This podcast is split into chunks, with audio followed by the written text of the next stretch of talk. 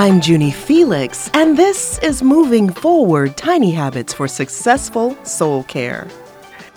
In the movie Edge of Tomorrow, a man finds himself drafted into active duty without any training at all.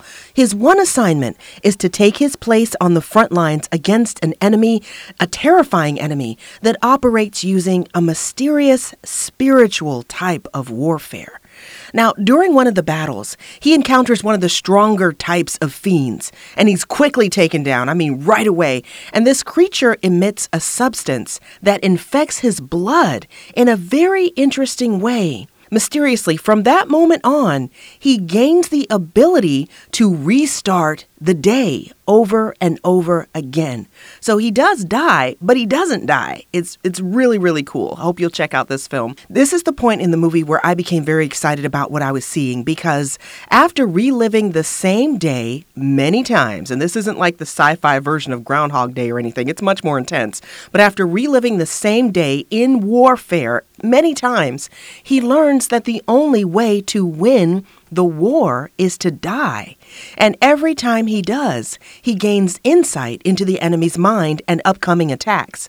Now, this knowledge causes him to become a primary target because the enemy knows that if he keeps sacrificing himself every day, he will eventually get close enough to defeat the evil army all at once.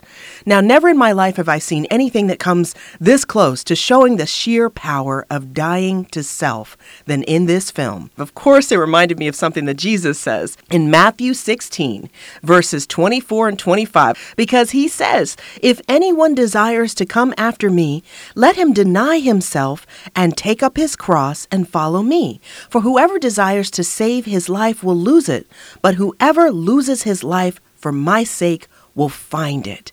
Now, there's no choice as powerful in the life of, of anyone, or even especially the life of the faithful, as the choice to deny ourselves in the example of the Lord because of love.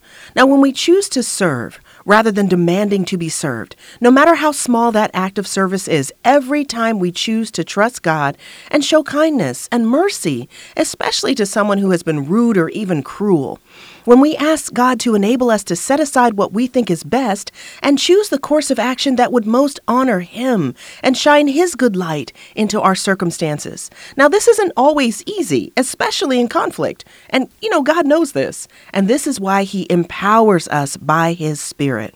The Apostle Paul also talked about this. He wrote in Romans chapter 12, verse 1 I urge you, brothers and sisters, in view of God's mercy, offer your bodies as living sacrifices, holy and pleasing to God. This is your spiritual act of worship. Don't be conformed to the pattern of this world, but be transformed by the renewing of your mind. Now, what a delightful and curious life we're offered by faith. God shows up in the most unexpected and unique ways as we grow. And I'll be the first to admit, sometimes He says things that seem to make no sense at all die to live, lose to gain. But then His Spirit illuminates our minds, and suddenly we get it. All at once and supernaturally, we gain, we gain the ability to trust His way of love over our ways of trying to stay in control. And when we decide to accept God's strength to step away from destructive habits, every tiny time we choose prayer first and kindness always, trusting God completely, we die to ourselves and we reset the day. Thank you so much for listening. For more encouraging resources for this journey of faith, stop by juniefelix.com.